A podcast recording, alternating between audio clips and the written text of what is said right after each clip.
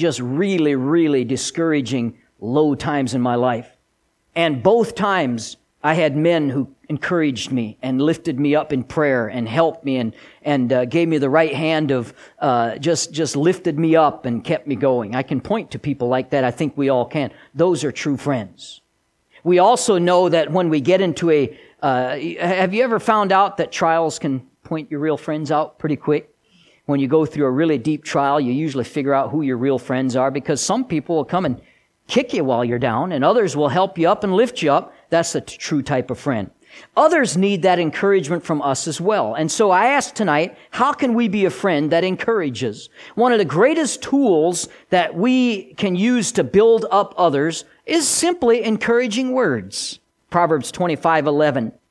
A word fitly spoken is like apples of gold in pictures of silver.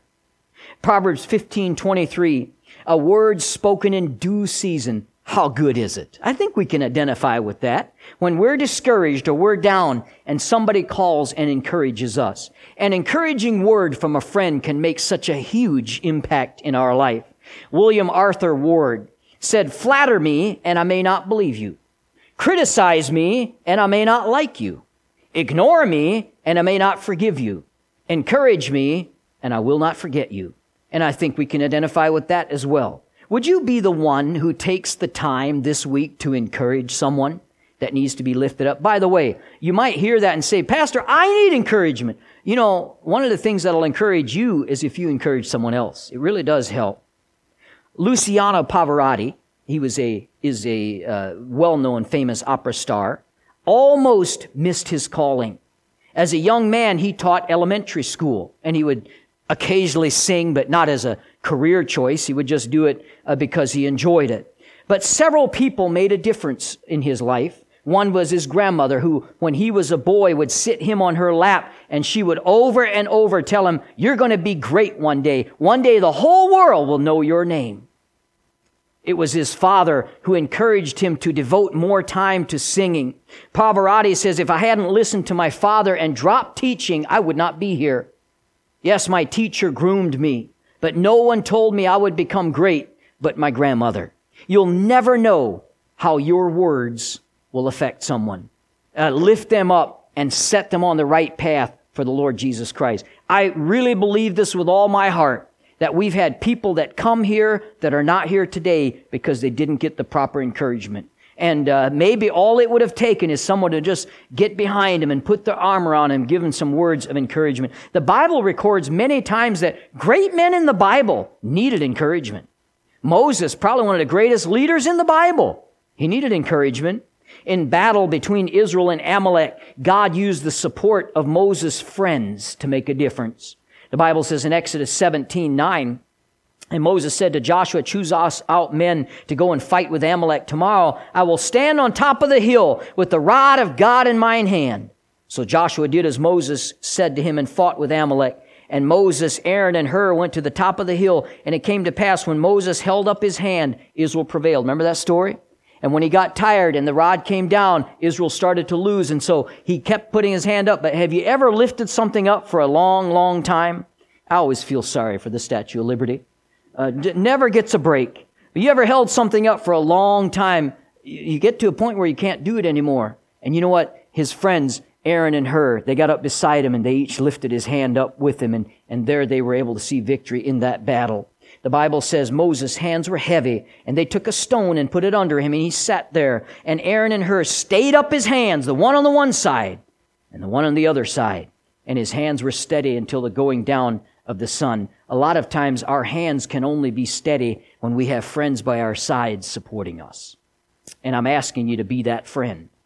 Aaron and Hur stayed up his hands supporting him. Moses' friends encouraged him with their support. You may not be up front doing the preaching. You may not hold an office in the church. You may not teach a Sunday school class, but you can still do a lot for the Lord's work by encouraging someone.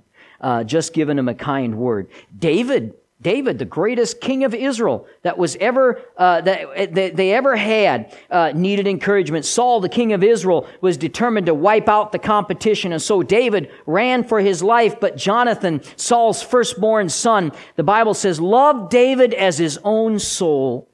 Jonathan had the right to be the next king. But he loved David so much and he was such a friend that uh, he, we read in 1 Samuel 23, 16 that Jonathan went to David and strengthened his hand in God. Sometimes the best thing you can do, no better gift you can give a friend than to strengthen their hand in God. Give them a, an encouraging word. The disciples, how many times did they need encouragement as they're walking with Christ? John 14, 1, Jesus said, Let not your heart be troubled. You believe in God, believe also in me. And he, he proceeded to give that passage we still read at funerals uh, because of the encouraging words in it. And then Jesus himself needed encouragement. Hours before the crucifixion, Jesus is agonizing in prayer in the Garden of Gethsemane. It was there, the Bible says, that his sweat came out as it were great drops of blood. And in Luke chapter 23, verse 43, the Bible says, And there appeared an angel unto him from heaven, strengthening him. Even Jesus needed that friend, that encouragement. I've told you this before, but I just love this illustration because one of my heroes, earthly heroes, is Abraham Lincoln. And when Abraham Lincoln, the night he was assassinated, they uh, took note what was in his pockets. And among the other things that he took out of his pocket was newspaper clippings that he had stashed in his wallet stating that he was a great leader. Oh, he heard much negatives. He heard a lot of uh, CNN ain't the first one to try to trash a president, amen? So uh, he heard a lot of negatives, but he picked those few articles because even a man as great as Abraham Lincoln needed encouragement. Everyone needs encouragement. Will you build the lives of others by being an encourager? Will you impact somebody else with a kind word? So there's encouragement. Then there's edifying, I mentioned. The word edify means to instruct, especially to encourage moral or spiritual improvement. The word edify comes from a Latin word that means build. That's the idea. That's what the church's job is to edify the saints, to build, to grow, to encourage, to Im- improvement and development.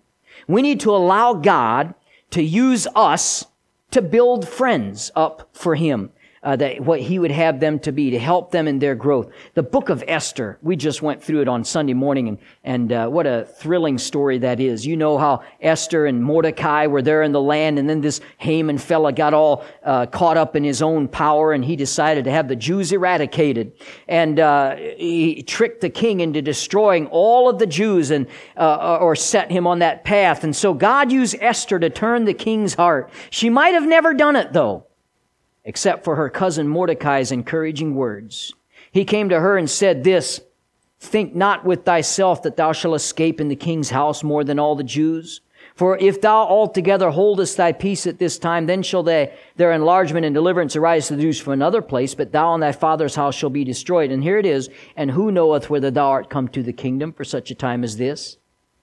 And Esther took that encouragement, took it to heart, and she saved an entire generation she saved her people from destruction. Uh, what Esther thought the task before her was absolutely impossible. God used the encouragement of someone else to bring her to understand the purpose that God had for her life. Let me tell you, encouraging and edifying somebody else can make a great impact in their life. Uh, Proverbs 27, 17, the Bible says, iron sharpeneth iron, and so a man sharpeneth the countenance of his friends. A godly friend has the power to increase the effectiveness of another person through words of edification. So, a couple of questions. Do you help your friends grow in the Lord? That'd be a great way to impact them. Are you a friend who helps others grow? What if we were a church family who edified one another to grow in Christ. That'd be something, wouldn't it? And by the way, I think we do, and that's good. We can always do better, though, uh, edifying one another to grow in Christ. So, a friend is encouraging and edifying. Secondly, a friend goes the second mile. Friendship goes beyond the call of duty. It volunteers a person for uh, service. Uh, Matthew 5 41, for whosoever shall compel thee to go a mile, go with him twain. In other words, do more than is expected, do more than is required. The second mile, we all understand what the second mile is. By the way, there's no traffic jams on the second mile. Lots of traffic jams on the first mile. There's no traffic. It's empty up there. So if you reside in the second mile, it'll help you. Uh, a, a friend that goes the second mile will fill needs. Friendship and love, they're not just feelings, but a willingness to meet another person's needs. There are Bible examples, many all throughout the Bible, of people who met the needs of others. We talked this morning just a moment about the Good Samaritan, and uh, when the Good Samaritan was attacked and beaten and left for dead by the highway, a priest came by and he sees him and and uh, looks on him and probably had pity on him. He said something uh, we don't know what he said exactly, but probably something like, "Poor guy, that's what you get when you hang around with the wrong people." Hope somebody helps him, and he goes on his merry way. A Levite comes along, also looks on this man, and, and uh, wow, he looks unclean with all that blood. Uh, I certainly can't touch him, but I hope somebody comes along and takes care of him. And we don't know what was going on in their minds, but they saw a man in need and they just kept on their way. The Samaritan came, and in Luke 10 33, and when he saw him, he had compassion on him and he went to him and bound up his wounds, pouring in oil and wine, and set him on his own beast and brought him to an inn and took care of him. The priest, the Levite, and the Samaritan all saw the same man in need. The man who could have dwelled on the injustice of the discrimination the hurt man had against his people. The Samaritan, if you understand the Jews and the Samaritans' relationship. He could have looked in, the one who was least likely to help, he could have said, good on him. It's about time something happens to a Jew like that. That's what he could have said. Because the man that was in the ditch hated the type of person he was. But he didn't. He's the one that helped. Compassion is more than pity, and he was a friend to him. Compassion literally means to suffer with. Peter Ustinov said this Charity is more common than compassion. Charity, he says, is more common than compassion. Charity is tax deductible. Compassion is time consuming. A lot of people give charity that don't have any compassion. It takes some consuming time and effort to be that second mile friend, uh, and we need to look for the needs of our friends and do whatever we can to fill those needs even before we are asked. Let me tell you tonight, if you want others to be happy, practice compassion. But if you want to be happy, practice compassion. It'll work both ways. It'll help you in your life, I promise. And then a good friend is patient, long suffering. He doesn't give up. Think of Jesus with all of his infinite patience with his, with his disciples. Of course, think of Jesus with all his infinite patience with us as well. Uh, he has that time and time again. They disappointed him with their stubbornness, their ignorance, their lack of faith. He rebuked them sometimes, but he never gave up on them. And how patient he is with us. We all are in need of his patience. Lamentations 3:22, it is of the Lord's mercies that we are not consumed because his compassions fail not. Like the potter who patiently shapes and reshapes the clay, uh, the Lord is patient in his dealings with us. One outstanding characteristic of a friend. It, it, it takes time, it takes effort. Uh, for I, I, talked about the potter there uh, to make something worthwhile. Any craftsman like that. Michelangelo worked for four years to paint the Sistine Chapel. Mount Rushmore was carved over a period of 14 years. Washington Monument took 36 years to complete. What would be missing in our culture and our society today if these workmen would have given up on those projects after a couple of years? These works of art are a testament of the patience required in design and construction. And our lives, friends, our lives are a testament to God's patience with us as well. And yet we are quick to accept all of God's patience on our behalf and willing to offer none on anybody else's behalf. Shame on us. We ought to have patience with others. How easily we get frustrated with our friends. Remember God's patience toward us. You could be the friend that has the patience to encourage another to greater growth. A true friend accepts you as you are, but he also helps you become what you should be. So a friend is encouraging and edifying. A friend goes the second mile. Thirdly, a friend is faithful. A friend is faithful. A faithful friend is an incredible, incredible gift.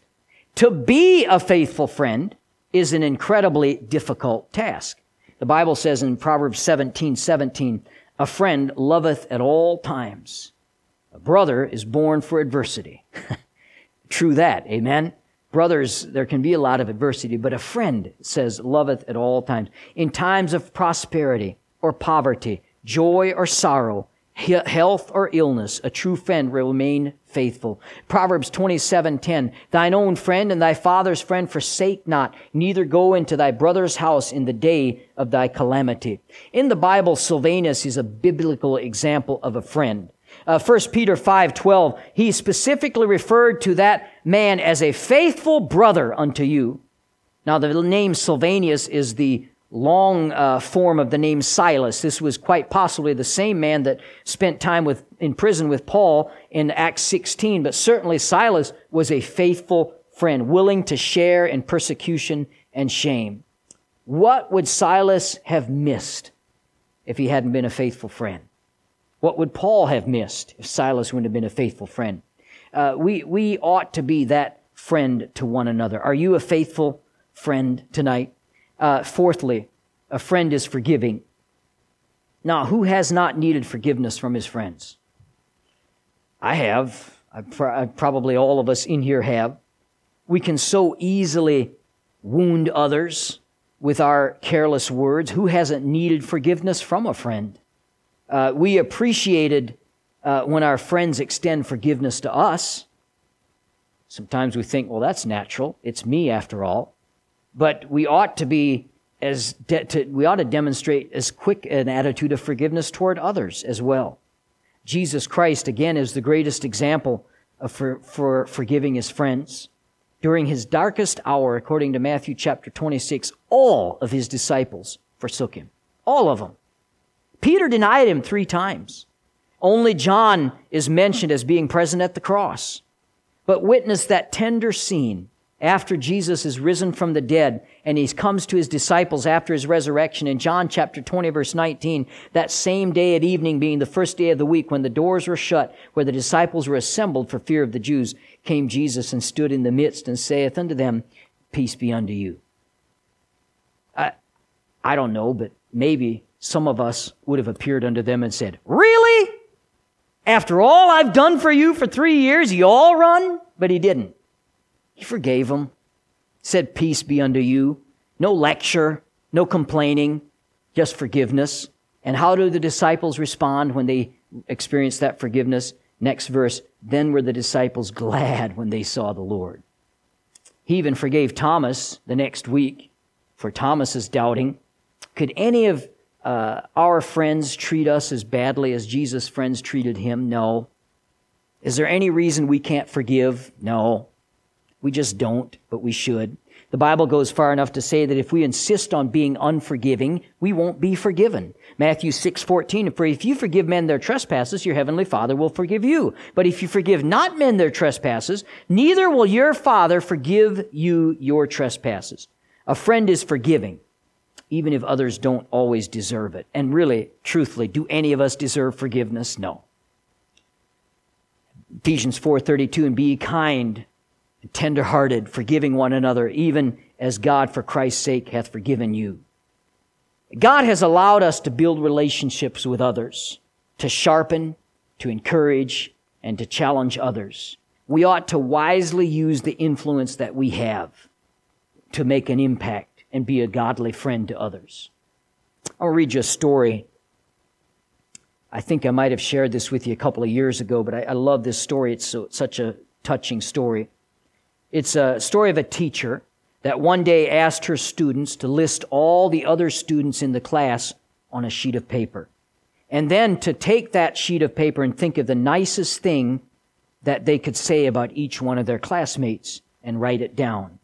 It took the remainder of the class to finish their assignments. And then the teacher collected those assignments and then on a separate piece of paper wrote each child's name, one piece, of paper for each child, and wrote all the nice things the other kids said about that child on that paper, and then handed those out. On Monday, uh, she gave each student his or her list, and before long, the whole class was smiling. No one ever mentioned those papers or that assignment in class again. She never knew if they discussed them after the fact or if they even remembered it. The group of students moved on, graduated high school, and went into their lives. And, and uh, several years later, one of those students was killed in Vietnam. And this teacher attended the funeral. The church was packed with his friends, many of those students that she had taught in school. And one by one, those that loved him the most took the last walk by the coffin. The teacher was the last one to walk by, and as she stood there, one of the soldiers who acted as the pallbearer came up to her and, and asked, Were you Mark's teacher? She said, Yes, I was. And he said, Man, Mark talked so much about you. After the funeral, they all went into the lunchroom, and Mark's father, uh, the one that passed away, came and said, I want to show you something to this teacher, and took his wallet out of the pocket. And he said, They found this on Mark the day that he was killed, and we thought you might recognize it. Carefully, he removed two worn pieces of notebook paper, obviously had been folded and unfolded and refolded many, many times. The teacher knew before she saw it exactly what it was. Mark's mother said, Thank you so much for that assignment. Mark treasured that sheet of paper. And then the other former classmates of Mark started to gather around.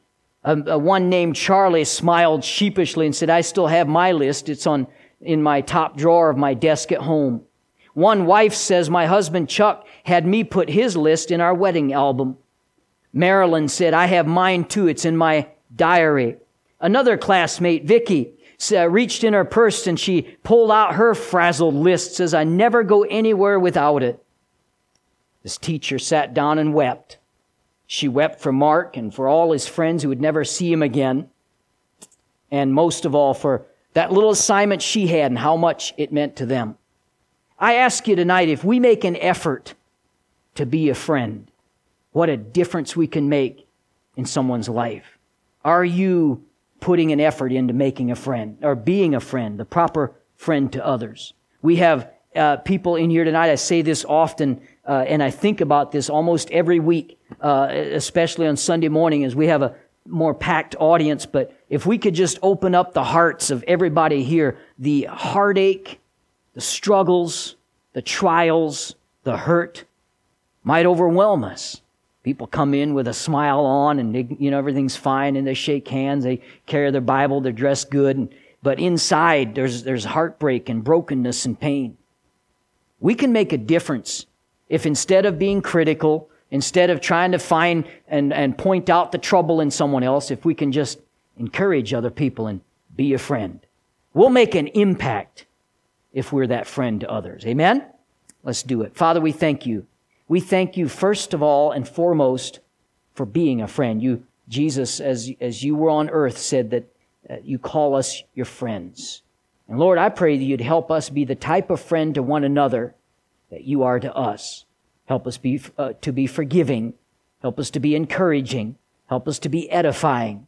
Help us, Lord, to help one another grow and always lifting each other up, never tearing each other down. I thank you for a church like we have, one that is invested in growing people for the cause of Christ. We ask you tonight as we go throughout the rest of our evening until we meet again that you'd help us to be a testimony of your grace to a lost and dying world around us. We pray in Jesus' name. Amen.